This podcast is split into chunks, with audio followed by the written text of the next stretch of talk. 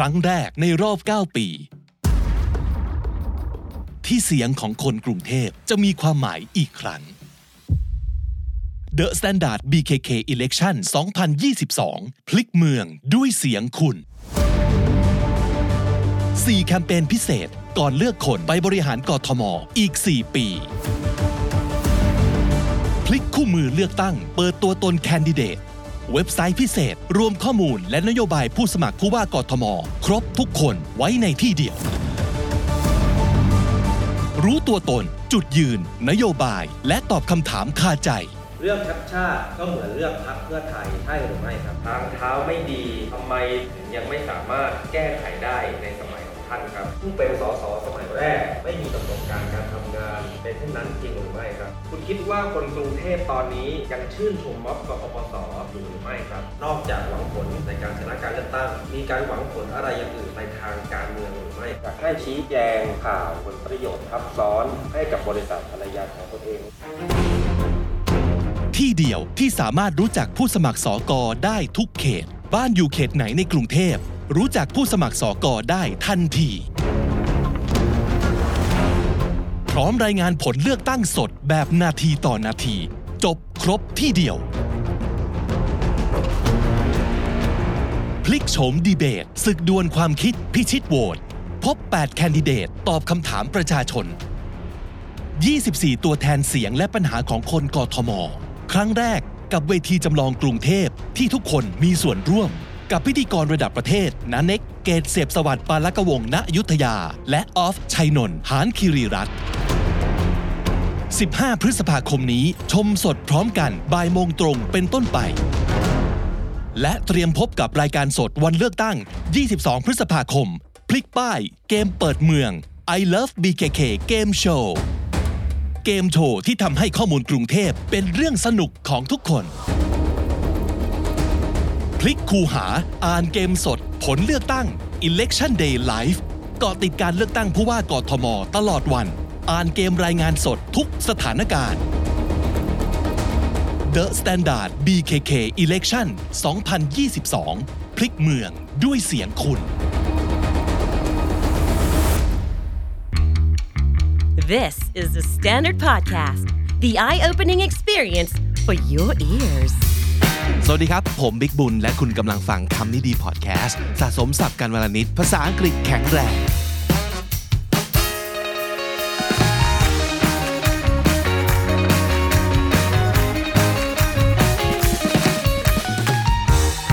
คนครับ episode นี้พิเศษมาก เพราะว่าเป็น episode ที่ 900 ของคำนี้ดีพอดแคสต์แล้วครับ เย้เดินทางมายาวไกลมาก ๆ เลย ขอบคุณทุกคนที่ยังคงอยู่กับเรา แล้วก็เป็นกำลังใจให้เราเสมอ หลาย ๆ คนคอยชวนเราพูด ชวนเราคุยมีคำติชม เสนอแนะกันอยู่ตลอดเวลา หรือว่าอย่างน้อยช่วยไลค์ช่วยแชร์คอนเทนต์ของช่อง KND Studio หรือว่าคำนี้ดีพอดแคสต์ขอบคุณมาก ๆ นะครับ แล้วก็เราจะตั้งใจทำให้ คอนเทนต์ของเราดีขึ้นดีขึ้นนะครับ แล้วก็วันนี้ก็ถือเป็นจุดสิ้นสุดของซีซั่น6 อย่างเป็นทางการ ตั้งแต่ episode 901 เป็นต้นไปนะครับร้อยเอพิโซดสุดท้ายก่อนจะขึ้นพันก็จะเป็นซีซั่นที่ 7 ของคำนี้ดีพอดแคสต์จะมีอะไรดีๆ มาฝากคุณผู้ฟังคุณผู้ชมอีกมากมายติดตามได้ทางแอปพลิเคชันพอดแคสต์คือหลายๆ คนก็จะเป็นสายฟังอย่างเดียวนะครับ หรือว่าถ้าสมมติเกิดชอบติดตามคลิปบน YouTube ก็อยู่กับเราต่อไปแล้วก็ให้กำลังใจเราด้วยนะครับ วันนี้จะพูดถึงเรื่องของคนที่กำลังมีปัญหาอย่างหนึ่งในที่ทำงานก็แล้วกันนะครับ สังคมของการทำงานเนี่ยต่อให้มัน friendly มากแค่ไหน แต่ว่ามันก็ยังอดไม่ได้ที่จะมีความรู้สึกบางอย่าง นั่นก็คือความรู้สึกของการแข่งขัน เพราะว่าแน่นอนถ้าสมมติเกิดเราไม่แข่งขัน เราจะไม่รู้สึกว่าเราต้องทำอะไรให้ดีขึ้นเลยนะครับ หรือว่าถ้าสมมติเกิดเราไม่แข่งขัน เราก็จะไม่รู้สึกว่าเราต้องก้าวหน้า ขึ้นไปเรื่อยๆ แล้วสิ่งนี้มันเป็นสิ่งที่สำคัญเหมือนกันในเรื่องของอาชีพการทำงาน ผมว่าแน่นอนหลายๆคนเนี่ยต่อให้เป็นคนที่ไม่ได้ทะเยอทะยานขนาดนั้น แต่เราก็อยากให้งานที่เราทำมันมีอะไรดีๆ เพิ่มขึ้นทุกวันหรือว่าอย่างน้อยมีความเปลี่ยนแปลงไปข้างหน้าไม่ใช่ถอยหลังหรือว่าไม่ใช่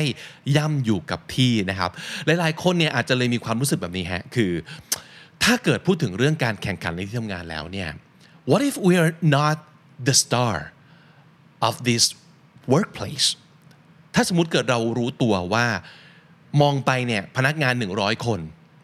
we're not even in a top 10 เราไม่ได้อยู่ในท็อป10ด้วยซ้ำไป we're not even in a top 20 ไม่ได้อยู่ใน top 20ด้วยซ้ำไปอะ20 คนแรกที่ดีที่สุดเป็นแบบ top performer ของของบริษัทของที่นี่ เราก็ไม่อยู่ตรงนั้นเนี่ยเราไม่รู้ด้วยซ้ำไปว่าเราอยู่อันดับไหน แล้วอย่างเงี้ย มันจะไหวเหรอคำถามคือจะอยู่ยังไง ถ้าเรารู้ตัวว่าเราไม่ใช่ star แต่ทีนี้มาดูกันครับว่าการเป็น star เนี่ยมันคืออะไรเหรอ so here are the pains that we kind of know that you're having right now first of all you're not a top performer and nobody recognizes you or your work and you just don't have the proper personality to shine at work and you don't even bother sometimes but you do want to advance your career หลายๆคนรู้นะว่าการที่จะพุ่งทะยาน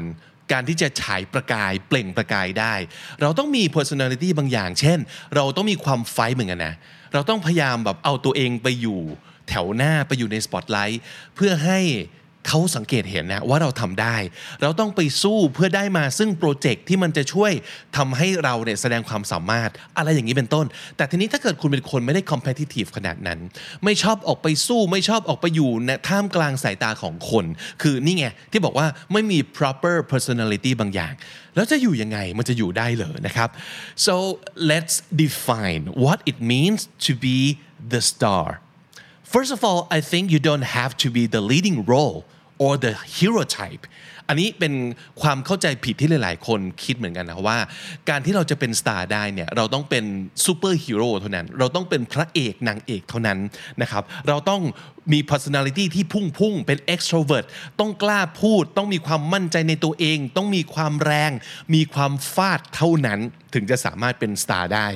ซึ่งอันนี้ไม่จริงนะครับ อันที่สองคือ you don't have to be in all the scenes ลองสังเกตดูครับว่า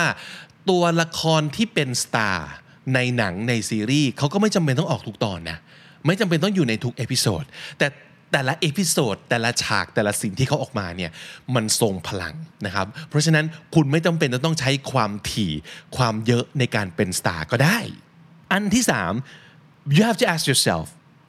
does your role really suit you สิ่งที่คุณควรจะ ตั้งคำถามกับตัวเอง ในที่นี้มากกว่าการที่ว่าเราเป็นสตาร์หรือเปล่าก็คือบทที่คุณได้รับ หรือว่าบทที่คุณเลือกรับเนี่ยมันเหมาะสมกับคุณจริง ๆ หรือเปล่า so does your character contribute to the story in the way that will get you where you want to go สมมุติถ้าเกิดเราเปรียบเทียบ workplace หรือว่าชีวิตการทำงานของคุณเนี่ยเป็นหนังสักเรื่องหนึ่ง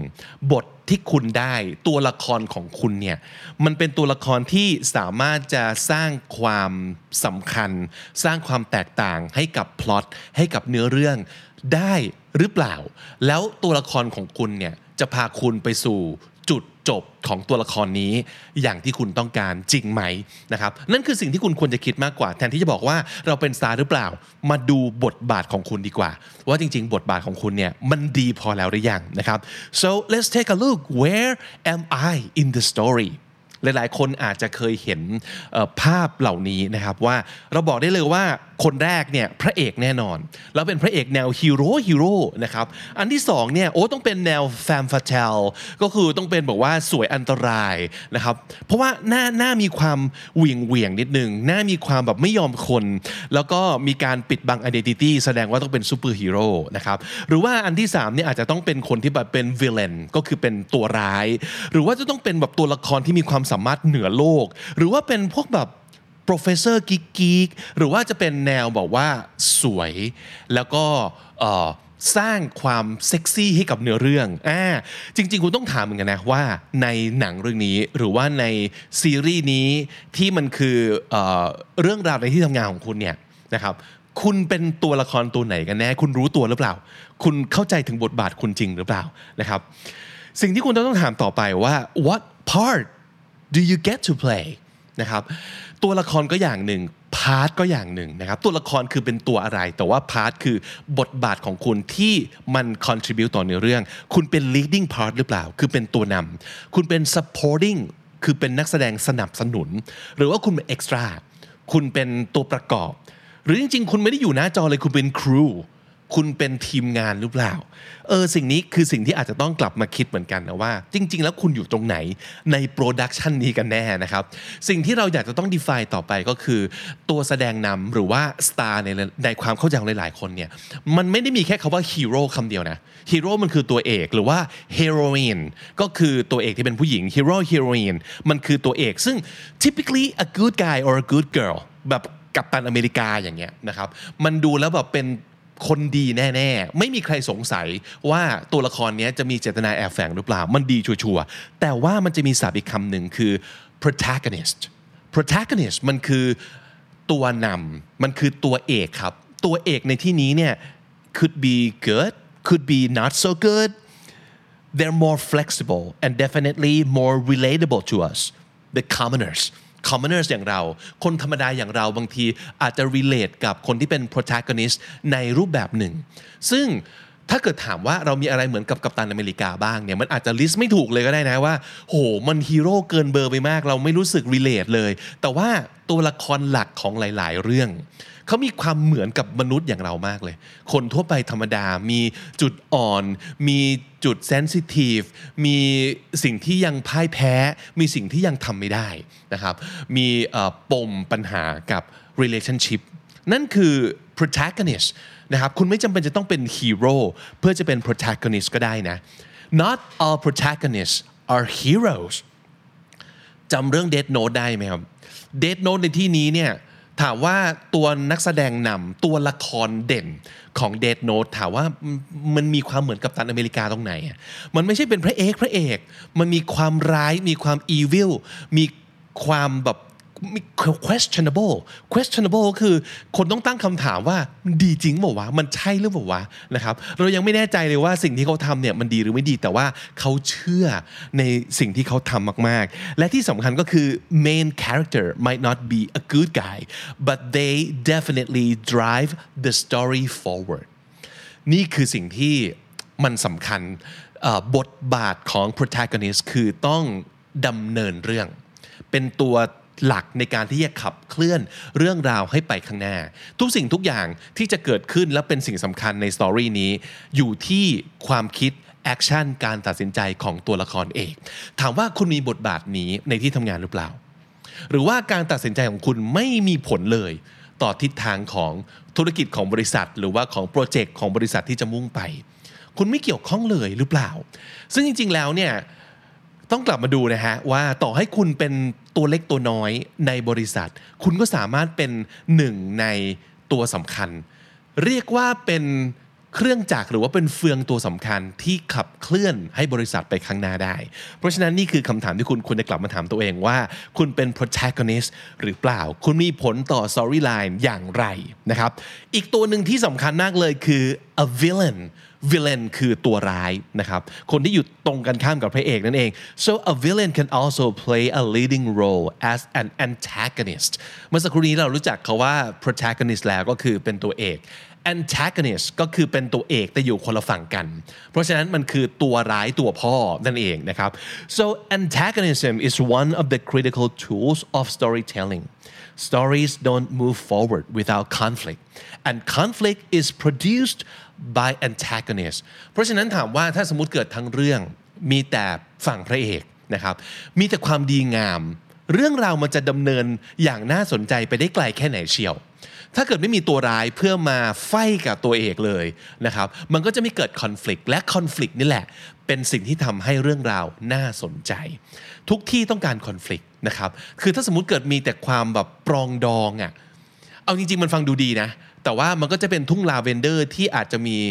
ความอันตรายที่ซุกซ่อนอยู่ มันไม่มีที่ไหนที่จะเป็นทุ่งลาเวนเดอร์ได้ ไปตลอดเวลา 24 ชั่วโมงและตลอดไปนะครับ เพราะฉะนั้น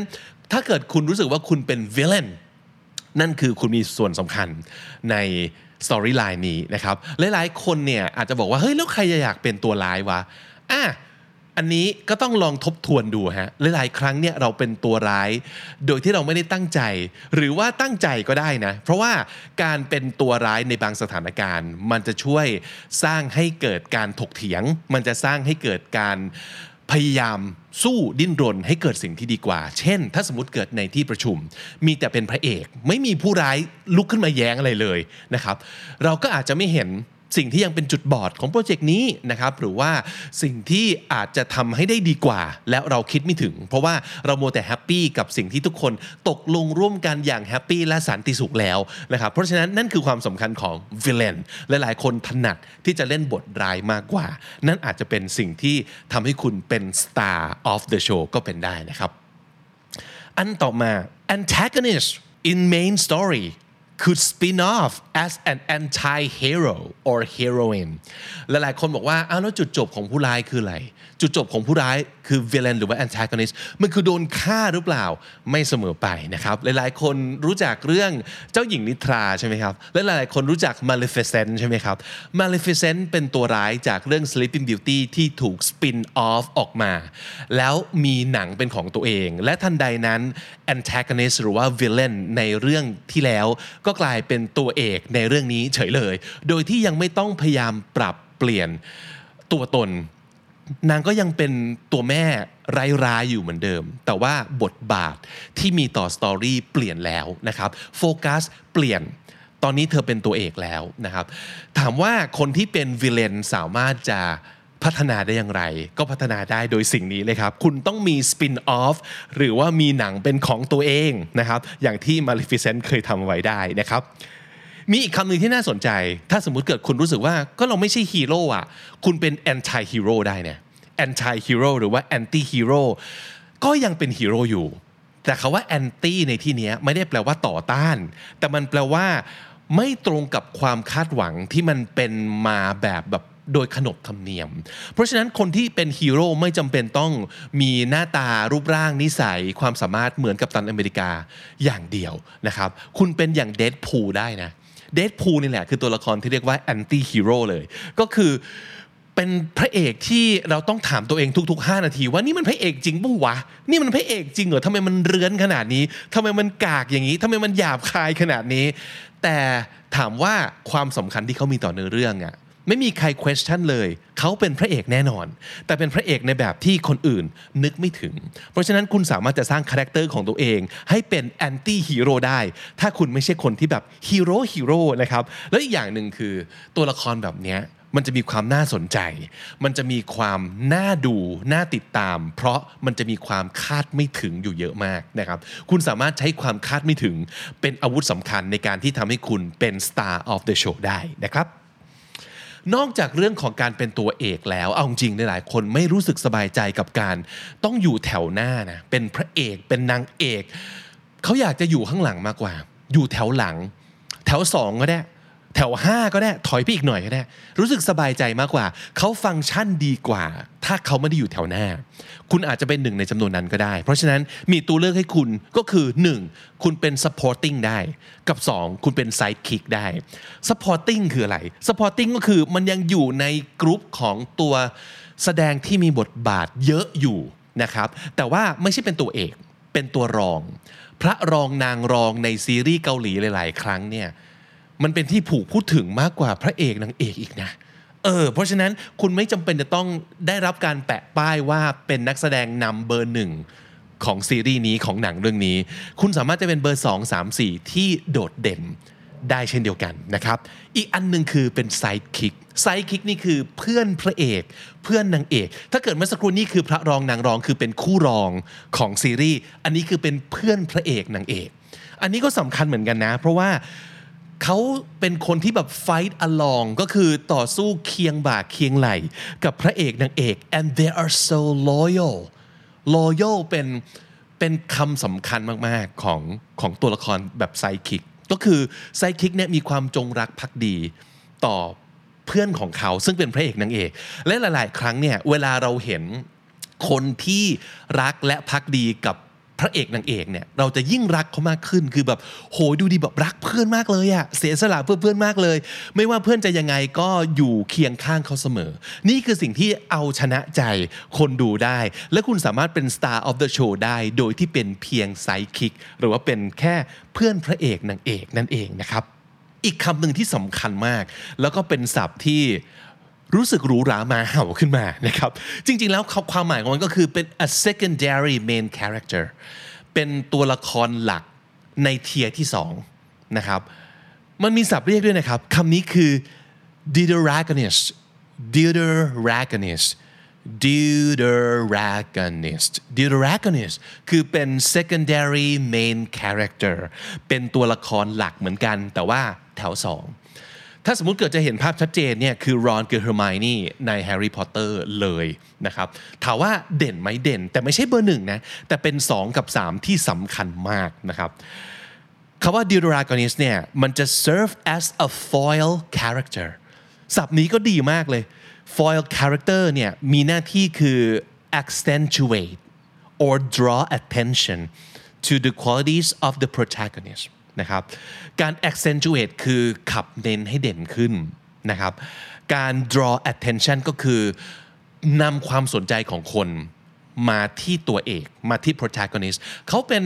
เขาเป็นตัวละครที่ทำหน้าที่ให้ตัวเอกยิ่งฉายประกายแวววาวมากขึ้นคำว่าฟอยในที่นี้ foil character เนี่ยมันคือกระดาษฟอยล์นะครับกระดาษฟอยล์นี่มีมีหน้าที่อะไร เมื่อก่อนเนี่ยเวลาที่เขาอยากจะ display อัญมณีต่างๆ เพชรพลอยเนี่ยเขาจะวางมันอยู่บนกระดาษฟอยล์เพราะว่ากระดาษฟอยล์จะยิ่งทำให้อัญมณีเนี่ยมันแวววาวมากขึ้น เพราะฉะนั้นนั่นคือฟังก์ชันของ d i d r a g o n i s หรือว่าเป็น secondary main character คือ คุณสามารถจะเป็นตัวละครที่อยู่ใกล้ชิดตัวเอกที่สุด และทำทุกอย่างให้ตัวเอกดูดีขึ้น ดูเป็นคนดีขึ้น ดูเสียสละมากขึ้น ดูเก่งขึ้น ดูน่าสงสารมากขึ้นคือ accentuate นะครับทำให้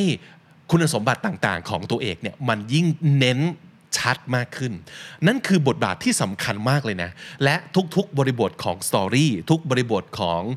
กลุ่มก้อนการทำงาน มันต้องการคนแบบเนี้ยต่อให้คุณไม่ได้เล่นเป็นตัวเอกเอง แต่คุณสามารถทำให้พระเอกหรือนางเอกเขาเด่นขึ้นได้อีกหรือเปล่า นั่นคือหน้าที่สำคัญของ The Dragonist ยังมีศัพท์อีกหลายคำที่อยู่ในแวดวงของ storytelling นะครับ ซึ่งผมรู้สึกว่ามันสามารถ steal the show ได้นะ หรือว่า steal the spotlight ก็คือแย่งซีน เออ มันคือคำว่าแย่งซีน หรือว่าแย่งความเด่นจากคนที่เป็นพระเอกนั่นเองนะครับ เรารู้จัก the villain แล้ว villain ก็คือตัวร้ายนะครับ เรารู้จัก mentor ไหม หลายๆ คนพอเราเริ่มดูรายการเรียลิตี้เราจะเห็นว่ามันมี mentor หรือว่า mentor นะครับตัวละครนี้ก็สำคัญ เพราะว่าพระเอกนางเอกจะเก่งขึ้นได้จาก mentor ถ้าสมมติเกิดได้รับการฝึกอบรมสั่งสอนนะครับจาก mentor ที่ดี เขาก็จะสามารถเก่งขึ้นได้ เอาจริงๆใน storyline แล้วเนี่ยถ้าเกิดพระเอกนางเอกเก่งเบอร์สุดตั้งแต่แรก มันจะไม่สนุกอะถูกไหมมันต้องเริ่มจากความเละๆเทะๆก่อน เริ่มจากความเป็นไอ้ขี้แพ้ก่อน loser ก่อนออถูกไล่ตกหน้าผามาก่อน ถึงไปเจอจอมมารซึ่งอยู่ใต้หน้าผานั้น ซึ่งลุกขึ้นมาช่วยฝึกวิชาให้กับพระเอก นั่นแหละคือ mentor mentor ที่ทำหน้าที่เป็น villain ด้วยในเวลาเดียวกันนะครับ มันมีความขัดแย้งคือเอ้ยทั้งที่เป็นจอมมารแต่ที่สุดแล้วนี่กลายเป็นอาจารย์พระเอกไปได้ เออ และคนเนี้ยเป็นเหตุผลที่ทำให้พระเอกเนี่ยพลิกจาก loser กลายเป็น winner ได้ เออ คนนี้เล่นดีๆ สามารถ steal the show ได้เลยนะครับ อีกอันนึงที่สำคัญมากๆเลยนะ แล้วเราเห็นตัวอย่างได้ชัดเจนมากจากโลคีในโลกของ Thor หรือว่าในโลกของ The Avenger เขาทำหน้าที่เป็น The Trickster ครับ The Trickster ในที่นี้มันคือเป็นตัวป่วน มันเป็นมันเป็นตัวตลกร้าย อ่าคุณอาจจะไม่ใช่พระเอก คุณอาจจะไม่ใช่นางเอก ไม่ใช่เพื่อนพระเอกที่แบบซอฟละมุนตุ้น แต่ว่าคุณเป็นตัวป่วนร้ายๆที่ทุกครั้งที่คุณปรากฏขึ้นในซีน การันตีได้เลยว่า เดี๋ยวจะต้องมีความวุ่นวาย มันต้องมีความป่วง พระเอกนางเอกต้องปวดหัว เพราะไอ้คนเหล่านี้ but in a good way in a good way ก็คือไม่ได้ปวดหัวเหมือนกับที่ตัวร้ายจัดการกับพระเอกนางเอกอะ แต่ว่ามันจะปวดหัวแบบแบบมีความเอ็นดูลงไป ปวดหัวแบบมีความเออยังเป็นพวกเดียวกันนะ หรือว่าเพราะความป่วงของ trickster เหล่านี้ มันทำให้เกิดคอน FLICT หรือว่าเกิดความขัดแย้งบางอย่างที่น่าสนใจกับ storyline ได้นะครับ มันต้องมีคนป่วนคนหนึ่งเรื่องมันถึงจะสนุก คุณสามารถเป็น trickster ได้นะครับ หรือว่าคุณสามารถเป็นเฟรน e มี่ได้ เฟรนิมี่ก็สำคัญนะ เพราะว่าในเวลาเดียวกันเนี่ย frenemy อาจจะเป็น deuteragonist หรือว่าเป็นคนที่อยู่ใกล้ชิดกับพระเอกนางเอกได้มาก ๆ เลย คือเป็นทั้งเพื่อนและศัตรูในเวลาเดียวกัน frenemy ก็มาจาก friend กับ enemy นั่นเองนะครับถ้าสมมุติเกิดจะจำ goblin ได้ คนที่เล่นเป็นยมทูตที่อยู่ใกล้ๆกับกงยูที่สุดนั่นแหละ กับกอ b ลินที่สุด นั่นแหละคือมีความเป็น frenemy ก็คือเป็นคู่รักคู่แค้นเพื่อนรักเพื่อนแค้นเป็นเพื่อนกันด้วย แต่ว่าก็ตบกันด้วย แย่งชิงกันด้วย ไฟท์กันในบางเวลานะครับ frenemy ก็เป็นหนึ่งในตัวละครที่จะ steal the show ได้อย่างดีที่สุดเลยนะครับ อีกอันหนึ่งคือ the love interest love interest เป็นคำที่น่าสนใจ เพราะว่าคำนี้ไม่ใช่พระเอกนางเอก นะครับคนที่เป็นพระเอกนางเอก ซึ่งจะ end up คือลงเอยกับตัวเอกเนี่ยมันก็คือมันก็คือตัวเอกเนาะแต่ว่าส่วนใหญ่ love interest ไม่ใช่คนที่จะได้ลงเอยกับตัวเอก แต่เป็นคนที่พระเอกชอบ คนที่นางเอกชอบ อาจจะได้คบกันหรือไม่ได้คบกันก็ไม่รู้ แต่มีผลต่อคาแรคเตอร์ของพระเอกนางเอกอย่างยิ่ง ตัว love interest ถูกโยนเข้าไปใน storyline เพื่อจะทำให้พระเอกนางเอก ตระหนักรู้อะไรสักอย่างหนึ่งหรือว่าเจอกับอุปสรรคอะไรสักอย่างหนึ่งเช่นไปรักเขาแล้วเขาไม่รัก พระเอกนางเอกต้องผ่านการอกหักซะก่อน ถึงจะไปเจอกับคนที่เขาควรจะลงเอยด้วย อย่างนี้เป็นต้น หรือว่าถ้าเกิดพระเอกนางเอกไม่เจอ love interest ที่มาให้กำลังใจเขานะครับทั้งทั้งๆที่เอ่อ love interest ที่สุดแล้วอาจจะต้องไปลงเอยกับคนอื่น แต่ว่าคนนี้ยทำให้พระเอกนางเอก เกิดแรงบันดาลใจบางอย่าง เกิดการเปลี่ยนแปลงบางอย่าง แล้วทำให้สตอรี่ไลน์มุ่งไปสู่ทิศทางที่จะทำให้เขาเนี่ยเป็นพระเอกนางเอกอย่างเต็มตัวนะครับเพราะฉะนั้น love interest ก็สำคัญมากๆ คุณอาจจะไม่ได้ลงเอยกับพระเอกนางเอก แต่คุณเปลี่ยนชีวิตเขาได้ และสิ่งที่เราอยากจะบอกกับคนที่ในเวลานี้ยังไม่ใช่ the star ของที่ทำงานของคุณหรือว่าในอาชีพของคุณนะครับก็คือว่าเรื่องของบทบาทมันเปลี่ยนกันได้ ตัวละครอาจจะไม่เปลี่ยน คุณก็เป็นตัวคุณ แต่บทบาทของคุณเปลี่ยนกันได้นะครับ และทั้งหมดมันอยู่ที่คุณ หลาย ๆ ครั้งเราจะเห็นว่าบางซีรีส์หรือหนังบางเรื่องนะครับ ตัวละครบางตัวเนี่ยจะเริ่มต้นจากการเป็นตัวประกอบมาก ๆ เลย แต่สักพักหนึ่ง เนื่องจากความนิยมของตัวละครตัวนั้น เนื่องจากดาราคนนั้นเล่นบทบาทนี้ได้ดีเหลือเกิน จนแย่งซีน พระเอกนางเอกได้ ปรากฏว่าอยู่ๆ นักเขียนหรือว่าผู้กำกับก็เพิ่มบทให้เฉยเลย เหตุการณ์นี้เกิดขึ้นตลอดเวลานะครับ คือ small roles ที่มัน end up bigger มันกลายเป็นบทบาทที่ใหญ่ขึ้นนะครับ ผมมี 3 ตัวอย่างให้ดู ถ้าสมมติเกิดรู้จักซีรีส์ Friends นะครับ รู้ไหมว่าตัวละคร Chandler กับ Phoebe เนี่ยจริง ๆ แล้วเป็นตัวประกอบนะครับตอนแรก เพราะว่าเรื่องของเรื่องมันจะถูกโฟกัสอยู่ที่แค่ 2 คู่ ก็คือ Ross Monica c h e l แล้วก็ Joey นั่นคือตัวละครหลักที่เขาตั้งใจไว้ แล้วแชนเลอร์กับฟีบีจะเป็นตัวละครที่นานๆแวะมาที แบบโคจรอยู่รอบๆ ตัวเอก 4 คน แต่ปรากฏว่าเขียนไปเขียนมาเล่นไปเล่นมา ตัวละคร 2 ตัวนี้ซึ่งถูกวางให้เป็นตัวตลกด้วยนะ กลายเป็นตัวที่สามารถกลมกลืนเข้ามาเป็นส่วนหนึ่งของทีม ตัวเอกได้อย่างแนบเนียน เพราะฉะนั้น Friends จากที่จะมีตัวละครหลัก 4 ตัวก็เลยกลายเป็น 6 ตัวนะครับ อีกอันหนึ่งก็คือ background character background character อย่างกันเตอร์ที่เป็นแค่คนที่แบบทำงานอยู่ในร้านกาแฟ ซึ่งเป็นบาริสต้าเนี่ยซึ่งในซีซั่นหนึ่งเนี่ยยังเป็น background character อยู่เลยซีซั่น2กลายเป็น supporting ไปแล้ว ก็แปลว่าอะไรครับ แปลว่ามีบทพูด background character คือไม่มีบทพูดเลยนะครับเเล่นอยู่ข้างหลังเป็นตัวประกอบตัวประกอบนะครับ ซึ่งอาจจะเป็นบทบาทของหลาย ๆ คนในเวลานี้ แต่สักพักหนึ่งมันเริ่มได้พูด เพราะว่าคนเริ่มเห็นว่าเอ้ยตัวละครนี้น่าสนใจ ตัวละครนี้สามารถจะเข้าไป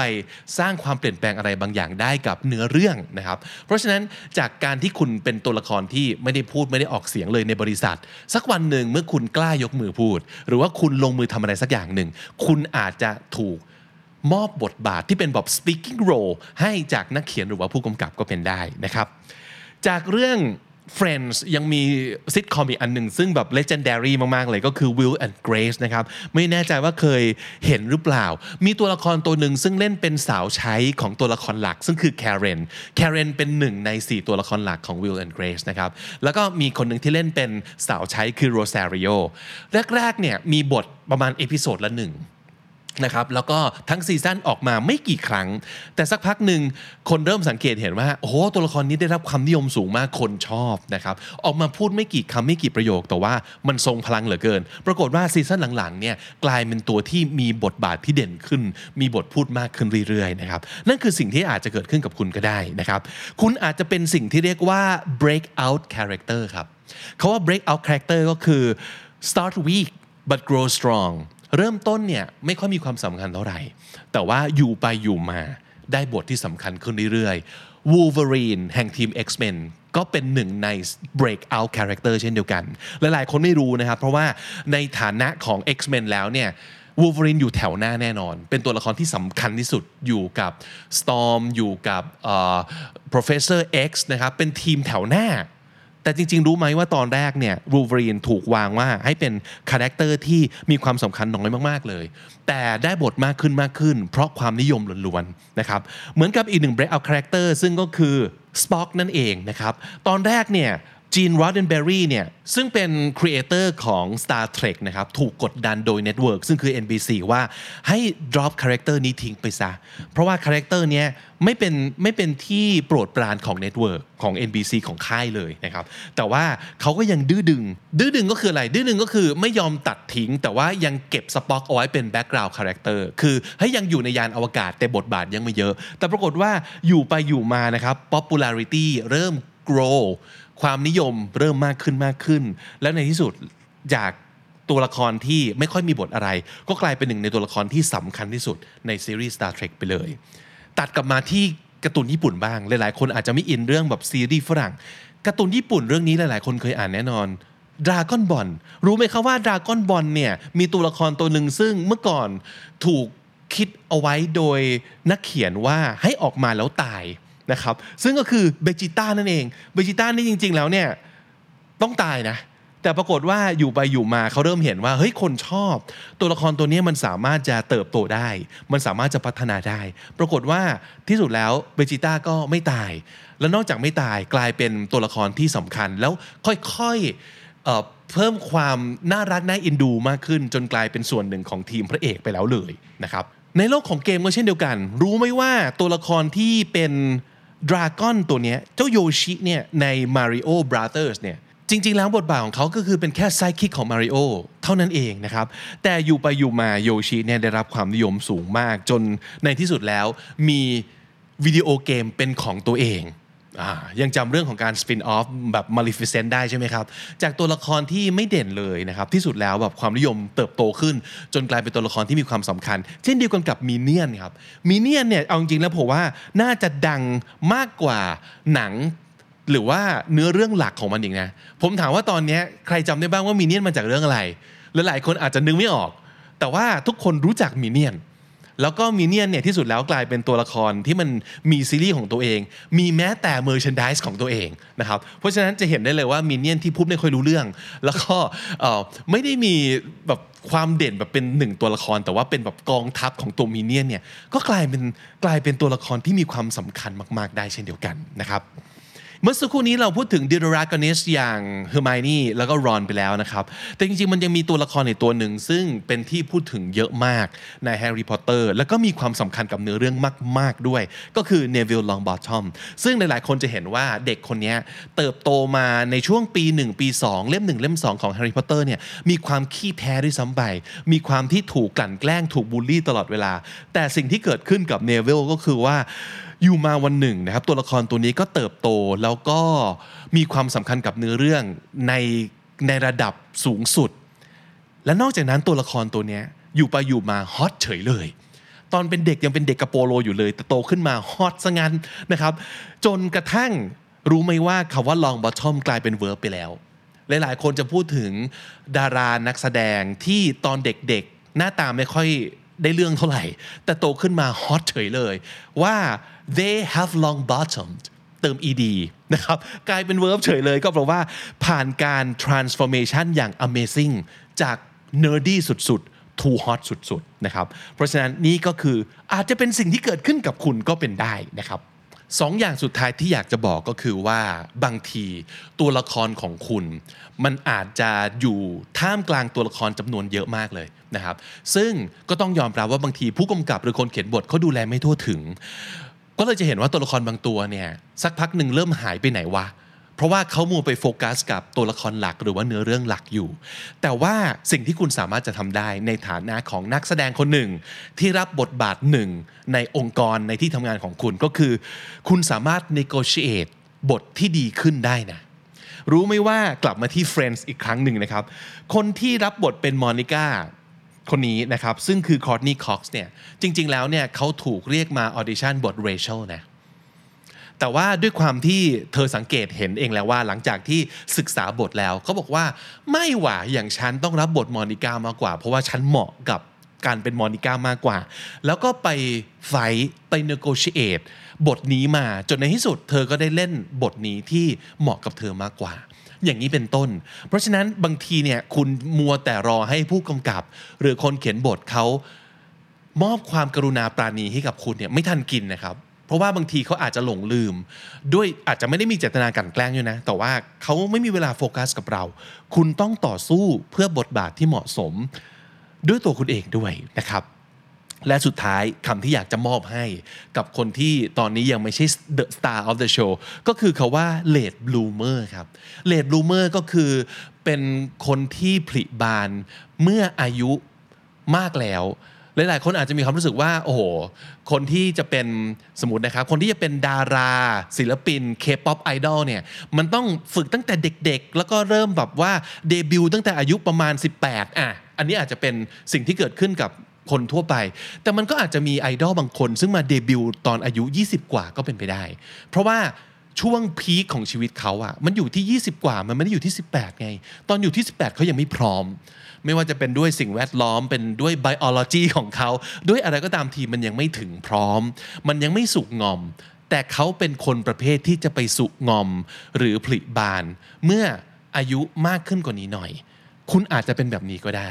คนที่เป็น rising star นะครับเราอาจจะคิดว่าคือคนที่เข้าออฟฟิศ เข้าบริษัทมาในฐานะพนักงานหน้าใหม่ แล้วต้องเฉิดฉายเปล่งประกายทันที ซึ่งอาจจะไม่ใช่กรณีนี้สำหรับทุกคนก็เป็นไปได้ คุณอาจจะเป็นคนประเภทที่ต้องใช้เวลาสักหน่อย ต้องตั้งหลักนานนิดหนึ่งต้องพัฒนาตัวเอง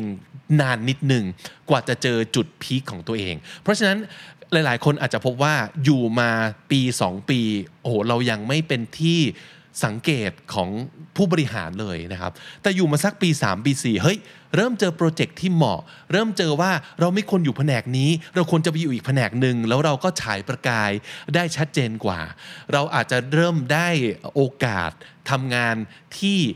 สำคัญที่มันเป็นเกมเชนเจอร์พลิกชีวิตของเรา เมื่ออยู่ปี 4 ปี 5 ปี 6 ก็เป็นไปได้ เพราะฉะนั้นใครที่ยังไม่บลูมหรือว่าเบ่งบาน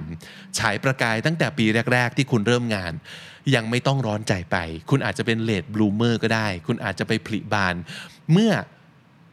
ในเวลาที่เหมาะสมกว่านี้ก็เป็นได้นะครับ เพราะฉะนั้นวันนี้ฝากไว้สำหรับคนที่กำลังขับข้องใจหรือไม่แน่ใจว่า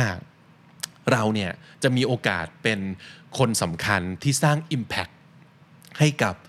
บริษัทของเราหรือเปล่า ให้กับหน้าที่การงานของเราหรือเปล่าคำศัพท์หลายๆคำในวันนี้ อาจจะทำให้คุณเห็นตัวเองชัดขึ้น อาจจะทำให้คุณเริ่มเห็นว่ามันมีทางอื่น นอกเหนือจากการเป็นพระเอกนางเอกที่จะเป็น obvious star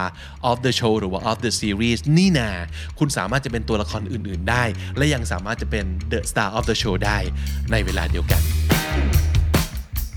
ทบทวนศัพท์ที่น่าสนใจในวันนี้นะครับ ซึ่งมีมากมายเหลือเกินคำแรก top performer ก็คือคนที่เก่งโดดเด่นอยู่แถวหน้าสร้างผลงานชัดเจนและมากมายนะครับ เป็น top performer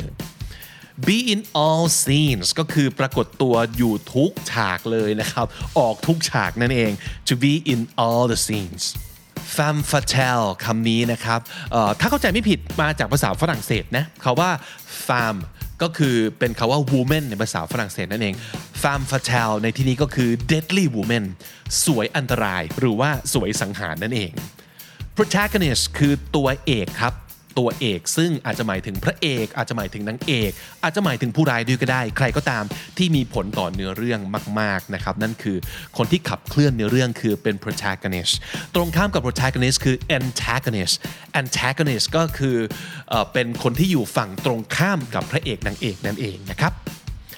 villain คาว่า villain ก็คือเป็นตัวร้ายครับ anti hero หรือว่า anti hero หรือว่า heroine นะครับ ก็คือพระเอกนางเอกที่ดู ขัดแย้งกับขนบธรรมเนียมของพระเอกนางเอกที่ควรจะเป็นนั่นเองนะฮะดึงถึงเด p พูเข้าไว้ นั่นคือจำกัดความของ anti hero ครับ supporting role ก็คือเป็นบทสมทบนะครับ ซึ่งอาจจะหมายถึงพระรองนางรองนั่นเอง sidekick ก็คือเพื่อนพระเอกหรือว่าเพื่อนนางเอก เป็นคู่หูนั่นเองนะครับ sidekick loyal ก็คือจงรักภักดี นี่เป็นคุณสมบัติสำคัญอันหนึ่งของเพื่อนพระเอกเพื่อนนางเอก หรือว่าเป็น sidekick นะครับ ก็คือจงรักภักดี รักเพื่อนมากๆนะครับ loyal จงรักภักดีครับ Deuteragonist ก็คือตัวละครหลักแถว 2 นะครับ คิดถึงรอนกับเฮอร์ไมนี่ในแฮร์รี่พอตเตอร์ไว้ นั่นคือ Deuteragonist foil character คือคุณสมบัติอันหนึงของ Deuteragonist นะครับก็คือเป็นตัวละครที่ทำให้คุณสมบัติของตัวเอกเนี่ยโดดเด่นเข้าไปอีก foil character steal the spotlight หรือว่า steal the show ก็คือแย่งซีนครับ The Trickster เป็นตัวป่วนหรือว่าตัวร้าย นึกถึงโลคีเข้าไว้ครับ นั่นคือ Trickster ครับ The Frenemy มาจาก friend กับ enemy สมาร์ทสนธิกันนะครับก็คือเพื่อนรักเพื่อนแขน The Frenemy The Love Interest เป็นตัวละครที่มีบทบาทด้านความรักกับพระเอกหรือนางเอกนะครับ ก็คืออาจจะเป็นคนที่พระเอกนางเอกตกหลุมรัก เป็นแฟนเก่าของพระเอกนางเอก คือใครก็ตามที่ต้องผ่านมาซะก่อนเพื่อไปลงเอยกันนั่นเองนะครับ นั่นคือ The Love Interest breakout character ก็คือเป็นตัวละครที่เริ่มต้นเนี่ยค่อนข้างจะไม่ค่อยมีความสำคัญ แต่ยิ่งอยู่ยิ่งได้รับความนิยมก็เลยถูกเพิ่มความสำคัญมากขึ้นมากขึ้นนะครับ นั่นคือ breakout character